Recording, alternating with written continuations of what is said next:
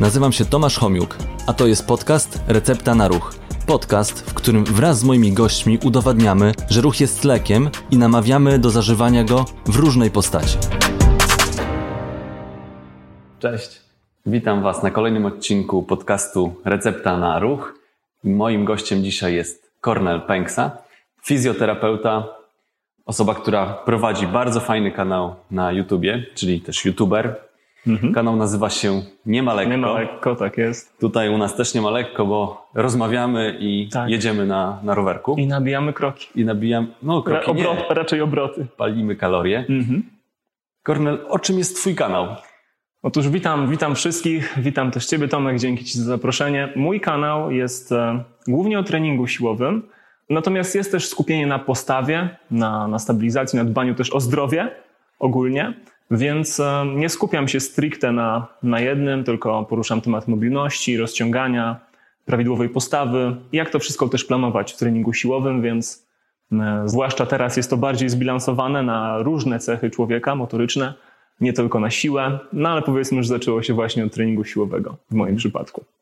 Od treningu siłowego. Trening siłowy jest ważny. Z artykułów, mm -hmm. z badań naukowych możemy wyczytać, że co dekadę spada nam masa mięśniowa tam od 4 do 8%. Tak. Czyli musimy dbać o to, żeby tak. no, zachować tą masę mięśniową trening siłowy, kilka tygodni już treningu siłowego może nam zwiększyć tą masę mięśniową mm -hmm. około 1,5 kg.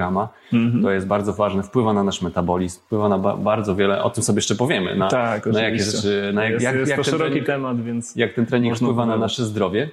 Ale jak do tego podejść? E, niezależnie od tego, gdzie chcielibyśmy ten trening siłowy wykonywać, mm bo mhm. trening siłowy, ja tutaj miałem zaproszonego tak. i jednym z gości będzie E, właściwie jak już teraz nagrywamy, to będzie wcześniej, no, no, no. Rzepka, mhm. E, który mówił o treningu siłowym w kontekście tak. u, u, u, dzieci i, i młodzieży też. Mhm. Jak przy, wzrast, trening, jak przy wzrastaniu trening, ciała. Tak, tak przy wzrastaniu mhm. ciała. Trening siłowy to nie tylko tak, jak sobie kojarzymy, że z maszynami gdzieś na siłowni, tylko tak. trening siłowy można zrobić wszędzie w domu, gdziekolwiek. Tak, tak. E, I jak do tego podejść? Jak ty z, zaczynasz, jeśli mm -hmm. prowadzisz, bo też prowadzisz osoby, tak, które chcą tak, podjąć tak. się tego wyzwania i tak. zacząć dbać o swoją tak, sylwetkę, dokładnie. o swoje mięśnie.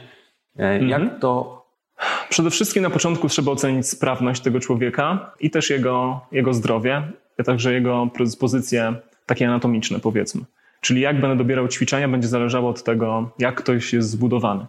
I tutaj jest e, właśnie też temat zmienności anatomicznej każdego człowieka, czyli na przykład wzrost. Mm, tak dla przykładu, osoby wysokie, jeżeli ktoś ma 1,90 m, to bardzo często trzeba dostosować ten trening tak e, siłowy, żeby, żeby było mniej wzorców ruchowych opartych na pochylaniu się, na przykład przy jakimś wiosłowaniu czy, czy przysiadzie. Będziemy szukać raczej, żeby ta osoba była pionowa, ponieważ zauważyłem, że takie osoby mają duże predyspozycje do obciążania kręgosłupa.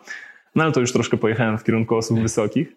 Natomiast e, clue jest takie, żeby skupić się na, na personalizacji tego treningu, zwłaszcza w kontekście doboru ćwiczeń. Więc e, jeżeli bym się z kimś spotkał, na początku oceniłbym jego zakresy ruchu, właśnie jego budowę. I później, jeżeli byśmy chcieli już kształtować to wszystko, to skupiamy się na prostych ćwiczeniach siłowych, takich, które ta osoba może wykonywać od razu. Żeby od razu były jakieś postępy, żeby było widać zmiany na ciele, to co większość ludzi interesuje najbardziej. Natomiast e, drugim tematem jest kształtowanie mobilności przy okazji, ponieważ zwykle, żeby prowadzić prawidłowy trening siłowy, musimy mieć też pełne zakresy, czyli e, przy jakimś wyciskaniu, przy pompce, jeżeli mamy na przykład napięty mięsień piersiowy, no to nie będziemy mogli używać tych pełnych zakresów ruchu bezpiecznie. Więc e, jednocześnie ćwicząc prostymi ćwiczeniami z tą osobą kształtujemy mobilność, czyli albo ją rozciągamy, albo jakieś inne mobilizacje, bardziej takie wysublimowane, mniej, mniej znane. No i pracujemy nad ruchomością, aktywacją mięśni, to znaczy na przykład jakieś ćwiczenia z gumami, na łopatki, tak żeby ta osoba w ogóle nauczyła się swoich zakresów ruchomości i po prostu kontroli mięśniowej, łopatki, kręgosłupa lędźwiowego, stopy, tak żeby potem to wszystko miało przełożenie na dalsze wzorce ruchowe w treningu siłowym, mhm. na przykład w przysiadzie czy, czy w martwym ciągu, bo pomimo, że te wzorce ruchowe kojarzą się tak dosyć tempo niektórym ludziom, że po prostu podnosisz albo robisz przysiad w dół czy w górę, to tak naprawdę za tym wszystkim kryje się taka mm, wysublimowana, no cały, cały skład właściwie, każdy odcinek musi pracować w jakiś sposób charakterystyczny, czyli stopa musi jak być aktywna, kolana muszą być prowadzone dobrze. I żeby do tego dojść, żeby w ogóle dojść do tych dużych wzorców ruchowych, to zwykle trzeba bardzo dużo pracy. Więc no, jest to, jest to właściwie cały, cały zestaw. Nie jest tylko tak, że tłuczemy od początku. Jakiś tylko trening siłowy skupiony na tym, nie da się tak łatwo tego sklasyfikować, że robimy tylko pompki, przysiady, jakieś podciąganie. Tylko jest duża praca motoryczna również. Okej, okay. prowadzisz kanał mm-hmm. na, tak. na YouTubie. Jest mam bardzo dużo obserwujących osób, tam ponad 146 tysięcy w tej chwili osób ogląda Twój kanał i pewnie też czerpie wiedzę z tych filmów, które systematycznie mm-hmm. udostępniasz w sieci. Prowadzisz osoby tylko zdalnie, przez to, że właśnie tak dużo jest mm. kontaktu przez YouTube'a. Czy też prowadzisz tak jeden na jeden osobiście, się spotykasz z kimś? Lubię się spotykać z ludźmi bardzo ponieważ to mnie wydobywa z domu. Paradoksalnie praca youtubera, takie te zajęcie bycia youtuberem, czy prowadzenie też online jako trener jest dosyć takie zamykające, bo kończy się na tym, że masz pracę biurową praktycznie, no tak. bo obrabiasz filmy. ćwiczenia Tak, też. kręcisz, no niby trochę pokazujesz, ale to, to nie jest taki prawdziwy ruch, który wymaga chodzenia tu i tam, tylko raczej odejścia od kamery na kilka metrów, żeby było widać, zrobienia kilku powtórzeń i potem wracasz na krzesło i prosisz o powtórzenie tą drugą osobę. Więc lubię się spotykać z ludźmi, prowadzę ludzi jeden na jeden i, i lubię patrzeć na to, jak ich postawa się poprawia, na przykład jak widzą jakieś zmiany w obwodach, na przykład swoich. Więc jest to satysfakcjonujące i planuję to robić e, bardzo długo. To właśnie mnie wyciąga z domu i trzyma w kontakcie z ludźmi, a to jest, to jest mega ważne dla mnie. Jasne. A propos domu, bo tak jak zdalnie i mhm. też ludzie oglądają raczej w domu ten kanał, który prowadzisz, tak. to da się dobry trening siłowy zrobić w domu? No, to jest, to jest trudne pytanie. To zależy od człowieka. Dla takiej ogólnej populacji, też nie wiem, na ile widzowie, którzy będą nas oglądać, jak słuchać będą też, bo słuchać tak. dokładnie, na ile są zaangażowani w trening siłowy.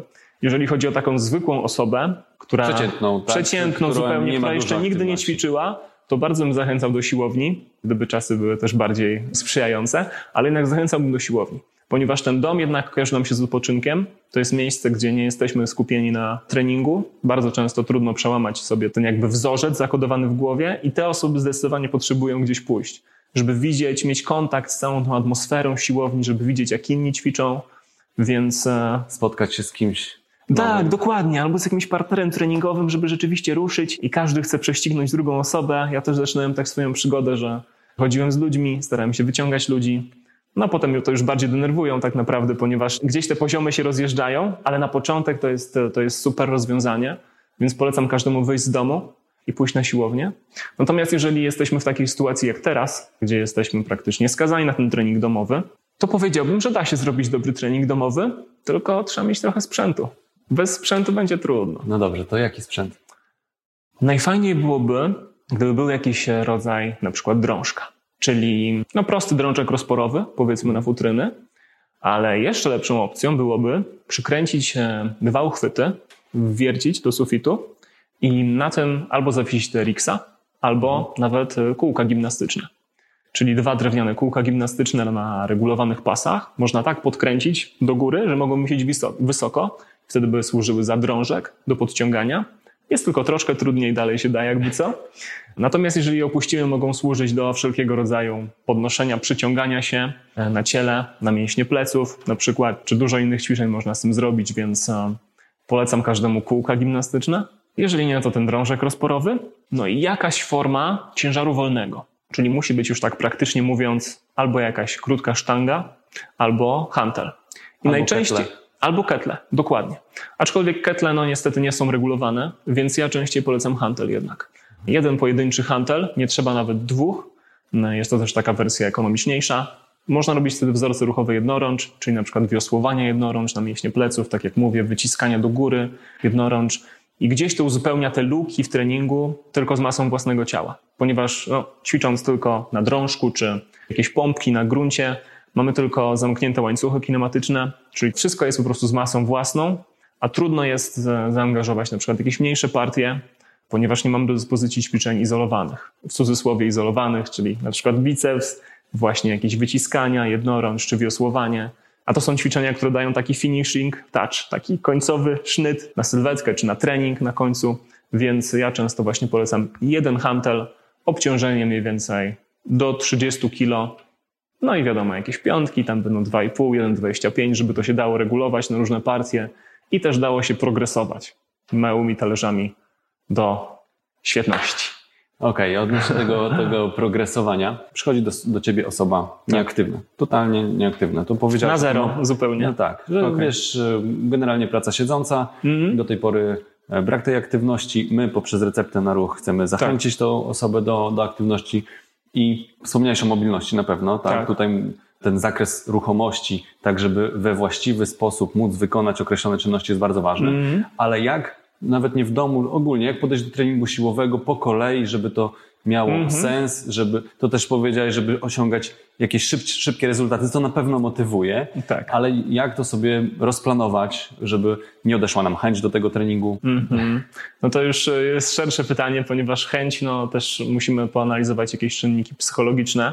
Na pewno ułożyłbym jakiś sposób treningu oparty na nawyku, czyli stałe dni treningowe, stałe pory treningowe przede wszystkim.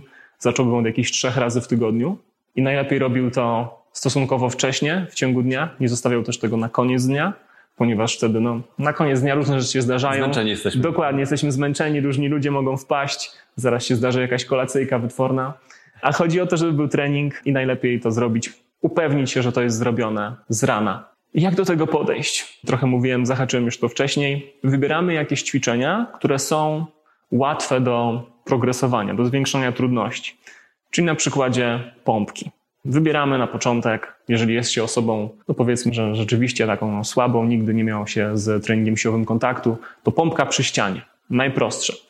Potem, jak jest za łatwa, to pompka na kolanach. Później oddalamy te kolana stopniowo, jesteśmy coraz dalej, no i później możemy przejść do jakichś e, pompek w połowie zakresu ruchu już pełnych. Czyli przede wszystkim należy wybrać ćwiczenie, które wiemy, że mamy mnóstwo progresji, które możemy sobie stopniowo utrudniać. Ponieważ to jest jedna z takich rzeczy, które często widzę, że ludzie gdzieś uważają, że, że nie trzeba tych wzorców ruchowych coraz bardziej utrudniać. Czyli na przykład zatrzymują się na zwykłej pompce i robią tylko w opór cały czas pompki. A nie tylko ma... zwiększają ilość. Tego, tak, tak, tylko zwiększają ilość, a to idzie już w kierunku bardziej wytrzymałości mięśniowej i mogą zrobić tych pompek na przykład 20-30, ale wtedy to już jest niezbyt produktywne i lepiej byłoby na tyle utrudnić ten wzorzec ruchowy, żeby można było poruszać się w bardziej takiej siłowym zakresie powtórzeń, czyli od 8 do 12 powtórzeń, tak klasycznie mówiąc, albo nawet 5. Im mniej, tak, tym bardziej idziemy w siłę i masę mięśniową, tak? Tak, tak, tak. I od razu też chciałbym powiedzieć, że mm, siła i masa mięśniowa są nieodłącznie powiązane. Widzę, że istnieje taki mit, że jak można zwiększać siłę bez masy mięśniowej i masę mięśniową bez siły, Natomiast nasze mięśnie są stworzone dosłownie po to, żeby pokonywać opory zewnętrzne. Nie ma innego zastosowania dla nich, czy opór grawitacji, no też opór zewnętrzny. Więc e, zdecydowanie zwiększając siłę i wykonując niskie powtórzenia, też poprawiamy swoją masę mięśniową. To trzeba zaznaczyć. Natomiast w kontekście takiej osoby, która zaczyna, to te niskie powtórzenia raczej mają małe zastosowanie, no bo nie będziemy robić trzech czy pięć powtórzeń, tylko wybierzemy takie ćwiczenie, żeby właśnie robić od około 8 do 12, więc no, nie wynajdujemy to koła od nowa. Tak, tak tutaj e, z takich ćwiczeń, może podalibyśmy przykład, powiedziałeś o pompce, którą się łatwo progresuje. Tak. Podobnie, tak. nie wiem, przysiad można progresować. Jakie jeszcze ćwiczenia takie fajne do progresowania są, które można nawet zacząć w domu, mhm. a później przejść na siłownię, żeby tam już e, użyć dowolnych mhm. narzędzi do, mhm. do, dalszej, do dalszej progresji? Omówiliśmy już pompkę i przysiad. Czyli no, zacznijmy... możemy jeszcze powiedzieć o przysiadzie, no bo... Tak, bo no dobrze, można... tak. O pompce, o, tfu, o przysiadzie nie mówiliśmy za bardzo. Natomiast e, pompka to jest przykład wzorca, w którym robimy wypychanie, czyli ten push, prawda? Tak. Musielibyśmy znaleźć jeszcze jakieś ćwiczenie, które angażuje... Przeciwny kierunek. Pull, prawda? Tak. Przyciąganie, coś, żeby jakby zbilansować też e, właśnie nasze wypychanie, żeby nie stworzyć jakichś dysbalansów, jeżeli chodzi o klatkę piersiową, mięśnie na, przedni akton mięśnia naramiennego. No są takie nasze ulubione ćwiczenia, które, Dokładnie. Które, szczególnie mężczyzn, które i one, klata, biceps i... i dokładnie. One zaskakująco, nie wiadomo dlaczego, angażują tylko to, co możemy zobaczyć z przodu. W lustrze, dokładnie. Nic, co można z tyłu zobaczyć, co jest wielkim błędem zresztą. Można bo tam są... przy ścianie. no, ale żeby wrócić na tor. Więc chcemy zbilansować to jakimś przyciąganiem. I tutaj musielibyśmy wybrać jakąś jedną wersję w domu właśnie ruchu przyciągania. Jeżeli mamy hantel, jeżeli mamy, jeżeli mamy zewnętrzne obciążenie, to możemy właśnie zrobić wiosłowanie handlem. Możemy też wybrać opór taśmy, jeżeli mamy ją do czego w domu przymocować. Klamka nawet jest wystarczająca czasami, jak mamy mocną klamkę. No to, to prawda, ale nie, nie stawiałbym na klamkę jednak, ponieważ zwłaszcza jeżeli chodzi o mięśnie pleców, to, to, to tam ta siła jest i rzeczywiście tą klamkę można wyrwać. Prędzej przytrzasnąłbym drzwiami tą taśmę i wtedy bym wiosłował. Mhm. Na przykład Są na takie specjalne uchwyty, takich na przykład no do Felixa się stosuje. Tam kawałek taśmy, tak przytrzaśnięte drzwiami, też trzeba pamiętać, żeby ktoś tak. nie otworzył w międzyczasie, strzelić tą gumą. Mama z herbatą, dokładnie. Ale są takie proste narzędzia, które da się gdzieś tak. ten uchwyt stworzyć. Tak, więc e, no, można byłoby właśnie też wykorzystać TRX, czy nawet jakiś e, pas. Jeżeli mielibyśmy jakiś dłuższy pasek, na przykład którego nie używamy, możemy też się odchylić do tyłu i przyciągać ten pasek, jeżeli go o coś zamocujemy. Więc jest naprawdę dużo opcji. No i tutaj już e, mamy dwa podstawowe jakby wzorce, czyli wypychanie i przyciąganie na górę ciała. Na dół ciała, tam mamy głównie ruch zawiasowy z bioder, czyli ten hip hinge, który wykorzystujemy przy martwym ciągu czy przy przysiadzie. Więc e, te właśnie wzorce dwa podstawowe bym spróbował jakoś, jakoś w domu się ich nauczyć, nawet z masą własnego ciała. Czyli podstawowy przysiad, obunóż, bez żadnego kombinowania na początek, skupić się na technice, i tak Czyli naprawdę tak. Z robić... jedną nogą też tak można No można, można nawet przysiad bułgarski, tak jak mówisz, można sobie zaczepić tą jedną nogę z tyłu, próbować to robić. Później ten mm. hantel można wziąć, który się Dokładnie, ten, dokładnie, ten hantel, o którym się usłyszało w naszym podcaście. Więc na pewno przysiad. No i jeszcze ten wzorzec e, hip hinge'a bardziej zarysowany w martwym ciągu.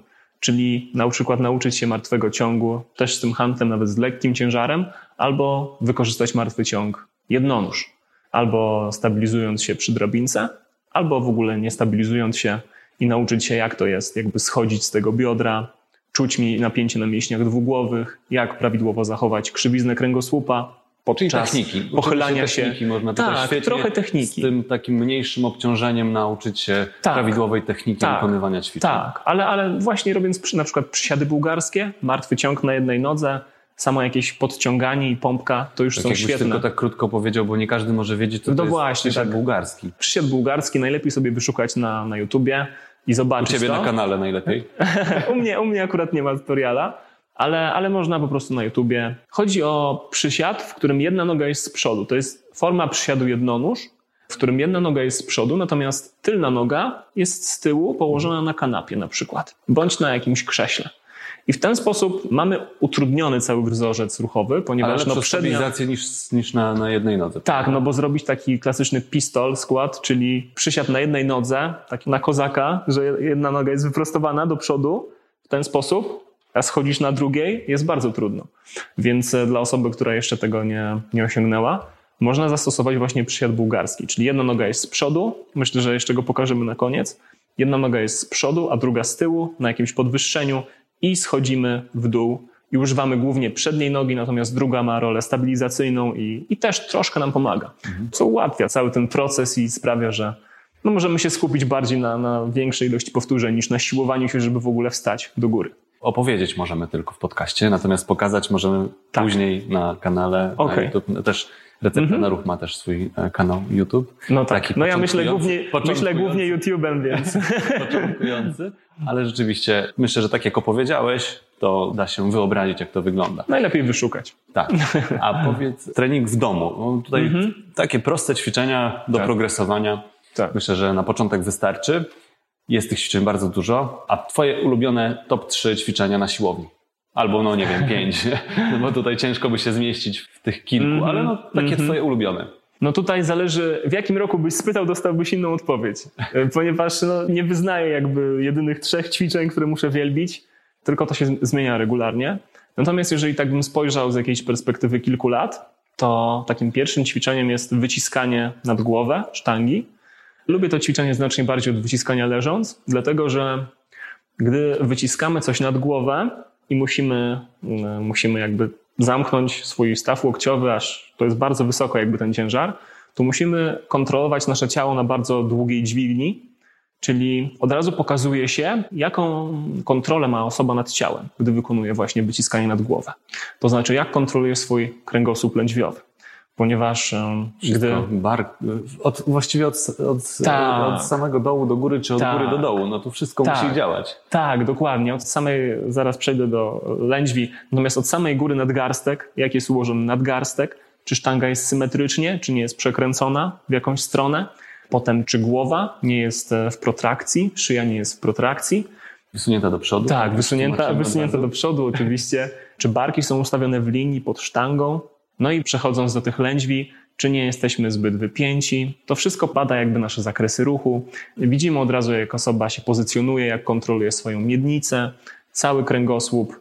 Więc e, lubię, lubię to ćwiczenie również w takich kwestiach diagnostycznych. To, to tak jak nawet zdalnie e, za pomocą kamerki internetowej możesz e, tak. oglądać kogoś i od razu tak. diagnozować, jak wykonuje taki prosty ruch, tak. Nawet bez obciążenia, to już pokazuje. Tak, dokładnie. Wszystkie wzorce ruchowe, gdzie mamy coś nad głową, jakiś ciężar nad głową, czy nawet po prostu ręce nad głową, nawet z jakimś prostym kijkiem, można komuś kazać zrobić przysiad z kijkiem nad głową. No to jest jeden z testów. No to już jest z testów, dokładnie. Więc nie trzeba wcale dużo, natomiast jeżeli wchodzi jeszcze dodatkowy ciężar sztangi, to widzimy jak siłując się, jak ta osoba skupia się na ciężarze, wypycha go, to czy jednocześnie potrafi patrzeć i myśleć świadomie o, o stabilizowaniu dołu, czyli kręgosłupa lędźwiowego. Czy ma to już w swoich nawykach? To jest właśnie bardzo ważne. Więc e, na pewno wyciskanie do góry byłoby w tych ćwiczeniach. Kolejnym byłoby podciąganie. I tak naprawdę podciąganie jest e, takim odwróceniem tego wzorca tak. wyciskania, ale filozofia ale jest podobna. trzeba kontrolować chyba, tak? No, tutaj bardziej skupiamy się na górnej części ciała, barkach, mm -hmm. no bo dół mm -hmm. no, mhm. wisi, tak? Mm -hmm. W pewnym sensie tak, ale właśnie dlatego, że dół wisi, to też tworzy bardzo długą dźwignię. Nasze nogi tworzą bardzo długą dźwignię. Jeżeli nie będziemy ich kontrolować, jeżeli nie będziemy mieć odpowiednio napiętych nóg, to one pociągną za sobą kręgosłup lędźwiowy. Tak jakbyś sobie wyobraził właśnie osobę w zwisie, w podciąganiu. Jeżeli jej nogi są prosto w dół, albo nawet lekko do tyłu, zgięte, to nie ma, nie ma takiej mocy, żeby jej kręgosłup lędźwiowy nie był w przeproście. Mhm. Czyli w zbyt dużym łuku lordoza lędźwiowa nie była pogłębiona. Tak. Więc e, nogi są niby bezwładne, a jednak nie. Ale brzuch musi też pracować przy tym. Tak, więc jeżeli na, odpowiednio napniemy brzuch, to nogi się ruszą. No jeżeli chodzi o nogi, to jeżeli napniemy mięsień czworogłowy, to będzie nam łatwiej też ten brzuch napiąć. Więc patrzymy na to, jak, jak ta osoba znów kontroluje dół ciała, zwłaszcza kiedy nie jest on dokładnie zaangażowany w ruch. Nie jest e, w żaden sposób poruszającym mięśniem, jeżeli o to chodzi. Mm, no i dodatkowo góra. Patrzymy na to, czy jeżeli ta osoba się przyciąga, to możemy znów ocenić, czy jej głowa idzie do przodu, na przykład na drążek. Jest taki trend, że po angielsku no, podciągnięcie nazywa się chin up, czyli jest, jest chęć do tego, żeby sięgać brodą nad drążek, żeby powtórzenie było zaliczone. Tak, Dokładnie. to jest tak jak gdzieś tam liczą, widziałem, tak. są zawody, tak, tak i tam tak. trzeba podciągnąć tą brodę, żeby tak. zaliczone było powtórzenie. Tylko, że jest to dobre na zawody, a jeżeli tworzymy z tego nawyk na treningu siłowym, no to, no to wtedy zaczynamy dokładnie znów jakby cierpieć, jeżeli chodzi o kręgosłup szyjny. Więc mogę zobaczyć, czy ta osoba jakby jest tego świadoma, czy go kontroluje, czy jeżeli się podciągnie, to czy dalej głowa jest w ułożeniu z ciałem, czy jest wysunięta. Ja głównie uczę tego, żeby była w linii z ciałem, żeby właśnie kończyć tak e, szlachetnie, długa szyja, prawda? W ten sposób. nawet tak samo jak przy siedzeniu warto kontrolować sobie tą szyję, tak samo tak. przy każdym ćwiczeniu. Dokładnie, no, dokładnie. Te zasady są uniwersalne. Po pewnym, po pewnym, czasie możemy nam e, stworzyć tam nawet taką postawę, mówi się o, o wadach postawy, tak? Mm -hmm. Czyli to już nie mm -hmm. będzie w takiej przyjętej normie, tylko oprócz tego, że to nie wygląda zbyt fajnie, to jeszcze może e, powodować jakieś problemy. Tak, tak, tak, dokładnie. No i patrzymy jeszcze na jeden region, czyli na łopatki. Jeżeli osoba się podciąga, to mogę ocenić jakość ruchu łopatki podczas tego całego wzorca ruchowego. To znaczy, zwłaszcza na górze, czy łopatki są schowane w dole, czy są w tak zwanej depresji, czyli właśnie są opuszczone. I w ten sposób mogę zobaczyć, czy jakby barki i mięśnie pleców, mięśnie, mięśnie stabilizacyjne są odpowiednio angażowane. Rozgaduję się tutaj, natomiast... No tak, mocno w technikę. Ale to ważna rzecz, bo myślę, że też e, niektórzy widzowie ode mnie też mogą oglądać nasz podcast, więc chcę o tym powiedzieć. Dobrze. No i jeżeli chodzi o trzeci wzorzec ruchowy, no to no coś na nogi by się przydało żeby nie było bocieniego gniazda.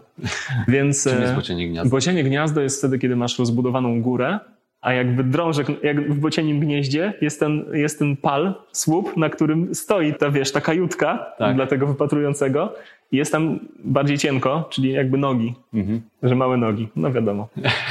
No nie wygląda to pewnie fajnie, jak masz tak niesymetrycznie zbudowane ciało. Tak, tak i jest ważne w kontekście tego, że nie ćwicząc nóg również dużo tych wszystkich korzyści, o których mówiliśmy na początku, czyli zwiększona gęstość kości i ogólnie Nie, to, ilość. to mówiliśmy przed jeszcze nagraniem, o tym będziemy e, Okej. właśnie zaraz mówić. Dobrze, no to jest tak ważne, że aż dwa razy należy się.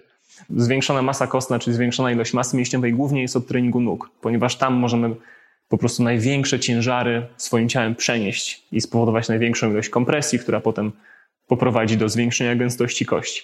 Natomiast e, jakie to ćwiczenie będzie? Dla mnie przysiad ze sztangą był zawsze taką podstawą. Niekoniecznie zawsze go teraz wykonuję, ale przez większość mojego treningowego życia tak. I on jest, on jest trudnym wzorcem ruchowym, zwłaszcza jeżeli chodzi właśnie o kontrolę miednicy. Natomiast jest, jest po prostu świetny, jeżeli chodzi o nakładanie masy mięśniowej na Są człowieka. całe książki, szkolenia Tak. dotyczące przysiadu. Tak. Milion filmów, milion, za mało powiedziałem, miliony filmów na, Tak. na właśnie też YouTubie, czy gdziekolwiek indziej możemy się doszukiwać. Tak. Bardzo wielu takich niuansów, które, na które powinniśmy uważać, czy tam zwracać Oj, uwagę podczas, podczas przysiadu, chociaż nie wiem, czy do końca Mhm. jest tak, że każdy musi tak samo ten przysiad wykonywać, bo jesteśmy różni pod Mhm. względem nawet anatomicznym. Tak. Nie zawsze da się przykleić tą idealną technikę do każdego chyba. Tak jest tak, czy, czy nie? Jak ty uważasz? Zdecydowanie tak jest. Jakby tutaj musimy głównie spojrzeć na początku na mobilność, czyli czy nasza mobilność w ogóle pozwala nam robić prawidłowo przysiad, czy na przykład mamy odpowiedni zakres ruchu w stawie skokowym. To jest e, taka podstawowa rzecz, bo jeżeli nie będziemy mieli, no to naturalnie nasze plecy będą musiały to skompensować, ponieważ jeżeli nie ma zakresu ruchu właśnie w stawie skokowym, kolano nie może pójść odpowiednio do przodu, to my pochylimy się górą, żeby zbilansować nasz e, środek ciężkości, po prostu rozkład środka A, ciężkości. skompensować tak. Tak, troszkę tak skompensować i z czasem może to prowadzić na przykład do bólów kręgosłupa lędźwiowego. Więc em, na początku patrzę zawsze na mobilność. Czy jest wymagana mobilność? No i to jest staw skokowy biodra, no tutaj zależy od człowieka. Natomiast jeżeli powiemy już dokładnie o osobie, która tę mobilność wypracowała na tyle, na ile może w swoim ciele, to tutaj e, czy zmienności anatomiczne mają duże znaczenie? Na pewno mają, Natomiast są to już takie bardziej niuanse, bo ogólne wskazówki są dla wszystkich takie same. Tutaj to nie ulega wątpliwości. Natomiast takie niuanse jak na przykład kąt rozwarcia kolan na zewnątrz, czy do wewnątrz, czy ułożenie stóp troszkę bardziej też na zewnątrz, czy prosto, jest już bardzo spersonalizowane, czy na przykład szerokość trzymania sztangi z tyłu na swoim ciele, czy w ogóle wysokość, czy będzie bardziej na grzybieniach łopatek, czyli wysoko, czy choć nie, na grzybieniach łopatek to raczej niżej, czy bardziej tutaj pionowo na, na barkach. Więc e, myślę, że tutaj głównie tą personalizacją się zainteresował. Czyli takie bardzo małe, a jednak kluczowe niuansiki związane z umiejscowieniem stóp, kolan, bioder Jasne. i sztangi na barkach. Czyli i tak podstawy są takie dla wszystkich, a tutaj już tak, Tak, jak tak, im głębiej w las, tym, tym Dokładnie, trochę i dokładnie. możemy doszukiwać właśnie gdzieś tam Tak, zmienności Ale jeszcze, jeszcze powiem, że mm, no to musi być jakby bardzo doświadczony już Tak. e, sam ćwiczący, bo tego nikt nie powie. To można tylko metodą prób i błędów po latach treningu zauważyć takie rzeczy. Tutaj bardzo trudno jest dostosować to z zewnątrz. Niemalże się nie da, bo to jest oparte na czuciu własnego ciała, na świadomości własnego ciała. Jak potrafimy ocenić, jak czuje się nasze ciało podczas jakiegoś ćwiczenia, wzorca ruchowego i też połączyć te kropki, jak po latach treningu wiem, że po tym czuję tak, następnego dnia po tym tu i gdzieś. Wiesz, kiedy ten trening naprawdę działa, Dokładnie. Kiedy nie czujesz jakiegoś lekkiego dyskomfortu w łydce z prawej strony. Tylko, że to są tak małe rzeczy, że dopiero po latach potrafimy złożyć te puzzle w całość. A jeśli e, już tak wchodzimy w technikę, w to, jak powinien wyglądać ten trening siłowy, mhm. wspomnieliśmy tylko o ilości powtórzeń, tam od Tak. 8 do 12 powiedzmy. Też są inne takie ważne elementy w treningu siłowym, chociażby przerwa między Mhm. seriami. Mhm. Znalazłem Tak. badania, które pokazują, że najlepiej wchodzi ten trening siłowy, naj, Tak. najbardziej budujemy masę mięśniową i siłę wtedy, kiedy te przerwy są jednak długie, od 3 do 5 minut. Mhm. Przy takim nastawionym konkretnie na, na Tak. właśnie na masę i siłę mięśniową. Zdecydowanie Czasami- się zgadzam. Nie, nie, jakoś e, bardzo systematycznie nie, nie trenuję siłowo. Mhm. Bardziej wytrzymałościowe sporty, e, zresztą pewnie Jasne. widać, że tej masy mięśniowej to u mnie nie ma za dużo. Ale tak jak chodziłem, to rzeczywiście sprawdzałem sobie z zegarkiem, żeby to było według tych wszystkich wskazówek, według badań, to ten trening Życie evidence-based. Mhm. bardzo długo ten trening e, u mnie trwał. Pomimo tego, Tak. że skupiałem się głównie na tych partiach mięśni, na których mi bardziej zależy, głównie na, na, na, na barkach, bo Mhm. tam mam, e, czuję, że, że dużo do zrobienia, Jasne. e, to Mhm. ten, ile trening taki siłowy powinien trwać? Trwać, Tak, jeżeli robi się Tak, całe albo ciało. Ile, ile u ciebie trwa taki trening siłowy? Czy to jest bardzo różnie, czy jak to wygląda? Znaczy ja nie potrafię zrobić treningu krótszego niż godzina osobiście. To na pewno. Wiesz, są też takie szkoły, które mówią, że powyżej godziny kortyzol się podwyższa i nagle trzeba zakończyć trening, co nie jest prawdą. Natomiast u mnie trwa zwykle dwie godziny, ponieważ właśnie tak jak mówisz, przerwy muszą być dosyć długie, zwłaszcza jeżeli robisz całe ciało i te duże wzorce ruchowe, takie jak martwy ciąg, przysiad, to nie ma siły, to będzie trwać dwie godziny. Jeżeli robi się tylko górę, to może się w godzinkę człowiek zmieści. No ja się nie, nigdy nie, nie mieściłem. No właśnie, więc nawet wtedy trudno, jeżeli e, liczymy rozgrzewkę porządną tak, tak. do tego, prawda? A musi być? Mm, musi być. Chociażby taka złożona z serii rozgrzewkowych, trzech powiedzmy. Natomiast, e, tak jak mówię, długość treningu siłowego około półtorej godziny do dwóch godzin. Tyle to zwykle trwa, żeby to zrobić rzeczywiście porządnie, skupić się. I przerwy, też powiem, że to zdecydowanie tak, 3 do 5 minut. Natomiast jeżeli jest to jakiś wzorzec ruchowy, który nie jest tak angażujący na całe ciało, to znaczy no chociażby wyciskanie nad głowę, to tutaj bym no, był w stanie zejść nawet do dwóch minut, ponieważ no, gdzieś też trzeba patrzeć na aspekt czasowy tego wszystkiego, żeby to się ładnie wplatało w nasz harmonogram dnia. Więc, Chyba, że ktoś ma dużo czasu, to wtedy. Tak. No, dla mnie to było zwykle od dwóch do czterech minut. No może od jednej minuty w ćwiczeniach izolowanych. Jeżeli robię na przykład biceps, no to nie będę czekał tam trzech minut. Nie ma, nie ma szans, bo, bo umrę z nudów. Więc e, tam zwykle minuta. W dużych wzorcach od dwóch do czterech. Cztery to już maks. No wiesz, tak jak chodziłem na siłownię, to się zastanawiałem, tam ludziom dużo rozmów, zdjęcia, selfiki. No jak jest przerwa, no to czymś się trzeba zająć. Teraz już się nie dziwię, kiedy, że tak jest dużo gdzieś tam po Instagramach, wszędzie zdjęć siłowych. Jest, jest na to czas. Jest czas robić, dokładnie. Aczkolwiek e, też jeszcze powiem o takiej technicznej rzeczy, że jeżeli ktoś musi brać przerwy 5 minut już, to istnieje pewne ryzyko, że ciężar, który wykonuje jest za duży. Czyli jeżeli powiedzmy mielibyśmy 5 serii po 5 powtórzeń do zrobienia na treningu i wybralibyśmy jakiś ciężar, który no powiedzmy, że ledwo zrobiliśmy na, w pierwszej serii 5 Tak, i potem musimy aż 5 minut odczekać. odczekać, żeby wyciągnąć drugą ledwo, to znaczy, że już troszkę, troszkę ten ciężar może być za duży. Mhm. Więc e, chcę o tym wspomnieć, że można też nadużyć tego. Tak, I- tutaj bezpieczeństwo jest bardzo, bardzo ważne. Tak, Tak, tak, tak. dobór obciążeń treningowych. Czy masz na to jakieś metody, czy po prostu metoda prób i błędów, czy wyliczasz Mhm. to? To zależy, bo jeżeli jest osoba, która zaczyna, to wtedy ona po prostu progresuje i powoli, powoli robimy mm, skoki kroczkami, jak, jak po schodach do góry, bez jakichś dramatycznych skoków, zwykle nie więcej niż 5 kilo, nawet w dużych wzorcach ruchowych.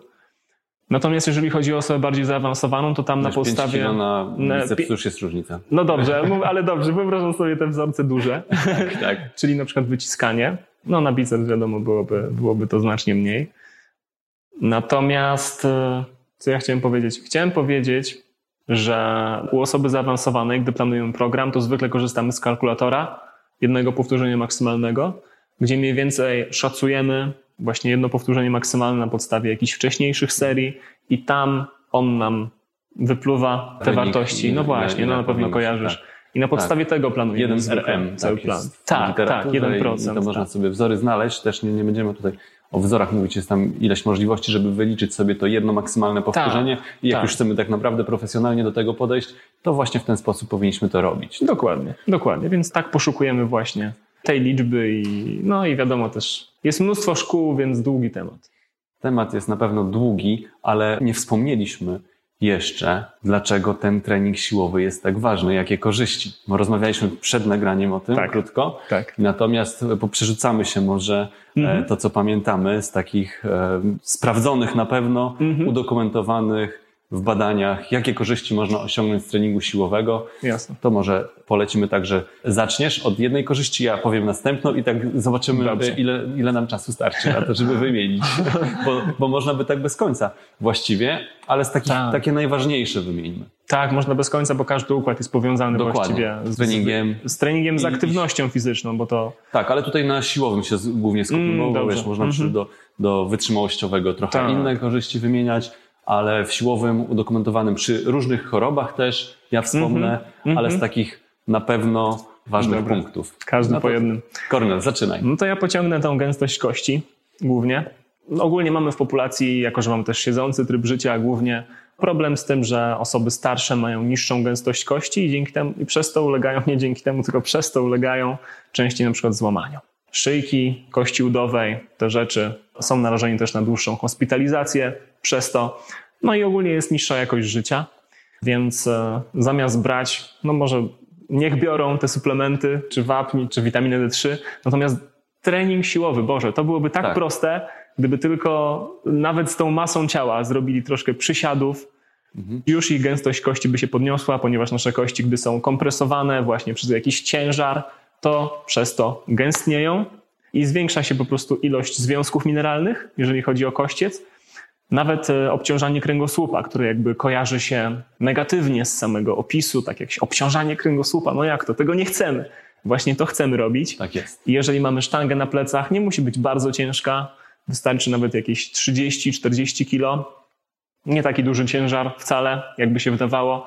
To ona lekko ściska nasz kręgosłup, ale to nie jest problem, na, jeżeli to jest kilka minut na treningu w sumie, to dzięki temu właśnie utwardza się on, zwiększa się jego wytrzymałość, więc e, no, nabywamy według mnie super moc. Nawet widziałem, e, widziałem kiedyś, e, nie wiem czy to było rzetelne, ale że osoby, które ćwiczą siłowo mają nawet mniejsze ryzyko złamania w wypadkach samochodowych o, bezpośrednio. To nie, poszukamy może. Poszukamy, Albo... ale może, może to jest już troszkę science fiction, Aha. natomiast e, wierzę, że tak może być rzeczywiście. Ja sam trudno mi coś złamać, a miałem jakieś różne. Jasne, to wiesz co, to ja odnośnie tych wypadków może z, mhm. z innej strony do tego mhm. podejdę, bo rzeczywiście trening siłowy wpływa też na funkcje poznawcze, na sprawność naszego umysłu. Mhm. Także tak. Niewykluczone, że to może być też tym spowodowane, bo nas, nasz mózg po prostu lepiej funkcjonuje wtedy, kiedy wykonujemy ten trening siłowy. Oczywiście każdy trening powoduje, że potrzebujemy więcej krwi do mięśni, ta, ta krew mhm. szybciej przepływa, dostarcza więcej tlenu, różnych składników. Nie mhm. tylko już do mięśni, tylko też do naszego mózgu wszędzie. Także tutaj możemy szukać tak. takich korzyści w każdym z naszych e, organów, z każdym z naszych częściach naszego ciała. Tak. Także to też na pewno poprawia funkcje poznawcze. Mhm. Czyli kolejny punkt, to teraz. Tak, a jeszcze chciałbym dodać o Twoim, jakby, że, że rzeczywiście jest to prawda i ogólnie aktywność fizyczna, choć trening siłowy też, pobudza też wydzielanie substancji, które odżywiają nasz mózg. Pamiętam, no mam o tym film na kanale, jakby co zapraszam wszystkich. Natomiast e, zwłaszcza BDNF, czyli tam neurotroficzny czynnik, on jest znany powiedzmy w społeczeństwie, zwłaszcza naukowym pozwala odżywiać nasz mózg i zachować większą ilość masy mózgowej, też na starość. Jest też większe ukrwienie w ośrodkach związanych z pamięcią, co ciekawe, tak. E, w związku z treningiem siłowym w hipokampie, co jest takie zaskakujące, że no dlaczego? No ale tak po prostu jest. Zbadano aktywność, jeżeli o to chodzi, więc ja jestem również wielkim, wielkim fanem i zwykle jeżeli ktoś myśli o mózgu, to kojarzy mu się, nie wiem, krzyżówka czy sudoku tak. jako trening mózgu, a czynności ruchowe nie kojarzą się. Natomiast e, mamy tak duże ośrodki ruchowe i to jest tak duża część naszego mózgu, że okazuje się, że trening siłowy, ogólnie aktywność fizyczna ma, ma super znaczenie, jeżeli chodzi o mózg. Dobrze, ja bym... teraz, teraz ja może. E, dobra. Trening, trening siłowy na pewno też wpływa korzystnie na nasz profil lipidowy, czyli mm. na przykład osoby z dyslipidemią, takie, które tak. mają podwyższony poziom tego złego cholesterolu. Tutaj trening siłowy jest zalecany dla tych osób. Mhm. E, także, żeby mhm. ten profil lipidowy polepszyć, to mhm. jak najbardziej trening siłowy warto zastosować. Tak, jak najbardziej. No to będzie miało przełożenie na wszelkiego rodzaju choroby układu krążenia. O cukrzycy też można powiedzieć, że chyba blisko już 10% społeczeństwa w Polsce ma cukrzycę. Ja słyszałem do zweryfikowania, jakby co. Natomiast po prostu poprawiając ilość naszej masy mięśniowej, zwiększamy sobie ilość jakby tkanki, która jest jak gąbka, dosłownie, która pragnie tego cukru i pozwala naszemu ciału lepiej radzić sobie z naszą gospodarką cukrową, ponieważ mięśnie potrzebują glikogenu i wyłapują go chętnie. Mhm. Więc on potem jakby cukry no, to jest cała biochemia. Nie, będziemy tak nie odkładają się. Chciałbym, żebyśmy wypunktowali Ogólnie, te, te, te dobrze, korzyści, tak? Dobrze, racja. No więc zmniejszenie ryzyka cukrzycy, ogólnie chorób metabolicznych, prawda? Tak. Zespołu metabolicznego. o układzie krążenia to na pewno w tak. nadciśnieniu tętniczym również tak. trening siłowy jest zalecany, oprócz wytrzymałościowego oczywiście, trening mm -hmm. siłowy jest zalecany także mm -hmm. u osób, które mają różnego rodzaju problemy kardiologiczne, szczególnie w nadciśnieniu. Tutaj jeden taki punkt, że trzeba uważać, właściwie zawsze trzeba uważać, bo jak ktoś ma jakieś problemy zdrowotne, to i tak powinien się skonsultować z lekarzem czy, czy -hmm. fizjoterapeutą, tak żeby to przede wszystkim było bezpieczne. Tak. E, natomiast jeśli chodzi o bezpieczeństwo w, w treningu siłowym osób z nadciśnieniem, szczególnie jak jest jakieś niekontrolowane, tutaj uważamy na, na tak zwane ćwiczenia izometryczne, czyli mhm. kiedy mamy napięcie mięśniowe bez zmiany długości mięśnia. Mhm. Także na to trzeba uważać, bo takie ćwiczenia zwiększają ciśnienie. To jest ogólnie dość duży temat w treningu siłowym, bo jednak używając większych ćwiczeń, również angażujemy tłocznię brzuszną, tak zwaną, czyli wstrzymujemy oddech, żeby się lepiej ustabilizować, co jest odruchem właściwie każdego człowieka, że wstrzymujemy ten oddech. No i wtedy on podnosi nam ciśnienie dosyć wysoko. Widziałem, widziałem dane, które wskazują nawet na jakieś pomiary typu 370 na 180.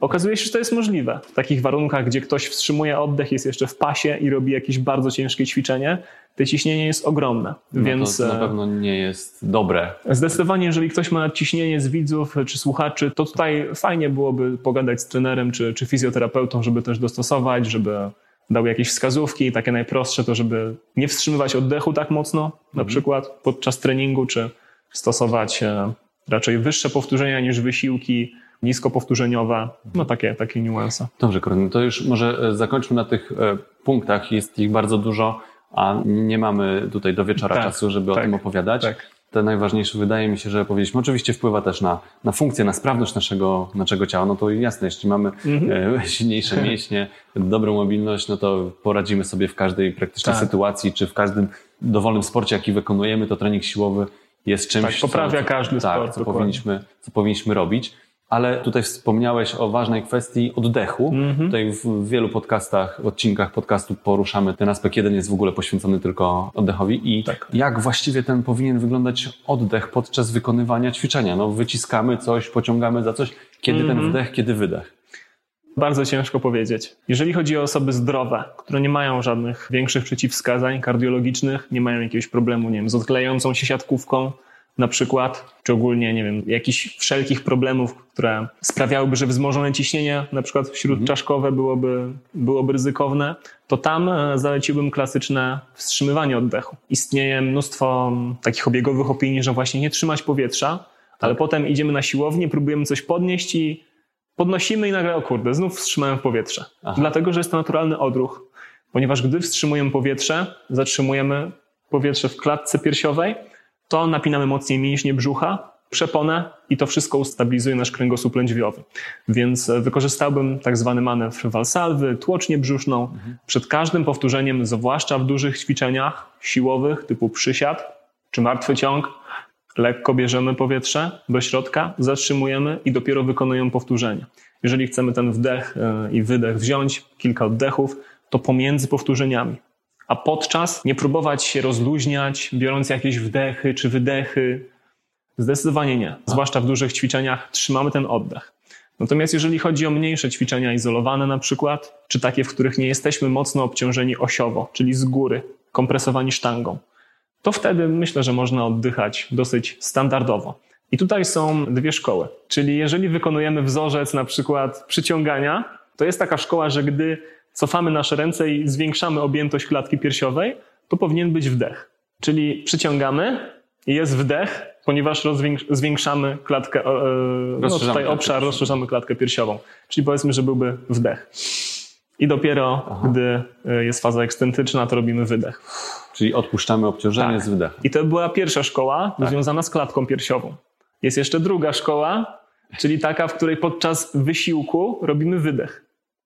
Jeżeli, jeżeli już bierzemy pod uwagę to, że oddychamy podczas tak. treningu. Czyli gdy jest największy wysiłek, to robimy i dopiero potem dopuszczamy to wdech. Więc znów bardzo skomplikowana sprawa, ale powiedziałbym, że taką najważniejszą wskazówką do zapamiętania jest to, żeby przy dużych wysiłkach raczej wstrzymywać oddech, jeżeli nie ma przeciwwskazań, a przy tych mniejszych ćwiczeniach, gdzie nie ma dużych obciążeń, to niech to pójdzie naturalnym biegiem i Jestem pewien, że nasze ciało naturalnie zrobi to, co trzeba, żeby nas utrzymać przy świadomości, przy życiu i będziemy oddychać wtedy, kiedy trzeba. kończymy powoli, bo naprawdę fajnie się rozmawia, ale gdzieś tam No można, można by się rozgadać. e, ograniczone możliwości czasowe. Co zrobić, żeby trening nie był nudny? Bo wspomniałeś, że u ciebie to się zmieniało, w ileś już czasu trenujesz tak. i to się z biegiem lat zmienia. Bardzo. I jak zrobić, żeby ten trening nie był nudny, żebyśmy nie chodzili i nie pracowali nad tymi samymi mięśniami, ta, ta trójka słynna, co zrobić, żeby mieć postępy i żeby to nie było nudne, żebyśmy, żeby nam się chciało przede wszystkim. Brzmi to bardziej jak rozwój osobisty, ale powiedziałbym, że e, trzeba zaangażować kreatywność jakąś do swojego treningu. Czyli jest taka droga robienia wszystkiego najbardziej optymalnie, w taki odrobinę naukowy sposób, Tak. w którym podążamy topowymi wskazówkami z badań i z całego środowiska fitness, które mówią nam, co robić, żeby było jak najefektywniej. Ale no niestety ten trening czasami staje się taki maszynowy, że po prostu idziemy jak do fabryki, przejść przez rozpisane wszystko, nic nas nie- nie zaskakuje podczas tego treningu. I to, robiąc to latami, może nas troszkę wypalić. Jak powtarzalna praca, do której Tak. chodzimy i nie ma niczego nowego. Natomiast gdy zaangażujemy jakąś swoją kreatywność do tego treningu, to nagle może stać się ciekawiej. Mogą spaść efekty stopowych, ale możemy odzyskać naszą taką wewnętrzną chęć do tego, żeby rzeczywiście się chciało. Więc e, powiedziałbym, żeby pomyśleć nad jakimiś swoimi ćwiczeniami, spróbować wymyśleć ćwiczenie, którego się nigdy nie widziało, na przykład na brzuch, spróbować w jakiś sposób użyć e, wzorców ruchowych, których nigdy się nie robiło, z jakimś własnym zamysłem, tutaj dodać jakiś wyskok, na przykład przeskok, zrobić jakieś rozciąganie, którego się wcześniej nie robiło, generalnie Urozmaicać. urozmaicać. Mi też bardzo pomagają e, na przykład robienie własnych sprzętów. Kiedyś trenowałem mocno szyję, kark Aha. i zrobiłem własną koronę do treningu z łańcucha, którą winałem ręcznikiem, potem srebrną taśmą. Było to szpetne bardzo, ale to było coś, czego nikt nie ma. Ogólnie zamysł korony jest, ale ten dokładny model zrobiłem ja. I, I byłem z tego dumny i sprawiało to, że chciałem ćwiczyć, ponieważ był Coś ten element swojego. takiej, tak, personalizacji, kreatywności w tym wszystkim, więc do tego bym zachęcał. Albo można Że- poszukać ciekawych sprzętów też, no jak ktoś nie Dokładnie. ma czasu, czy tam Tak. gry, bo jest masa sprzętów, które na Tak. pewno uatrakcyjnia, tak? Zawsze jakiś Tak. nowy element sprawia, że no chcemy tego spróbować, tak? Jesteśmy ciekawi. Dokładnie, dokładnie, więc dałbym taką radę, żeby nie zawsze najoptymalniejsze jest tym e, najfajniejszym i dałbym też e, drugą, żeby dbać o, o swoje urozmaicanie treningu, bo na dłuższą metę to jest bardzo ważne, bo jeżeli będziemy trenować super optymalnie, super ciężko, super zaplanowanie przez 5 lat, a potem przestaniemy, to będzie to mniej warte niż e, trenowanie całe życie bardziej kreatywnie, mniej optymalnie i danie sobie troszkę większej wolności ruchowej. Super, Kolny. Genialna recepta na ruch. Zawsze staramy się robić to, co sprawia nam przyjemność, a Tak. przy okazji osiągać te efekty, o których Tak, mówiliśmy. tak, tak, to I to jest, ważne. to jest super ważne. Oczywiście odsyłamy do Twojego kanału. Nie ma Zapraszam lekko. wszystkich, dokładnie. Odsyłamy do innych naszych odcinków podcastu. Dziękuję Ci bardzo, Kornel. Mhm. Dziękuję za, Ci również, za Tomek. Twoją obecność, za Twoją receptę na ruch. E, Dzięki. I zapraszam oczywiście do kolejnych odcinków, do wszystkich odcinków, które pojawiają się w środę o 12 co tydzień. Dziękuję i do zobaczenia.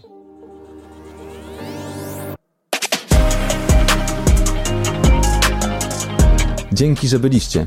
Mam nadzieję, że zostaniecie tutaj na dłużej.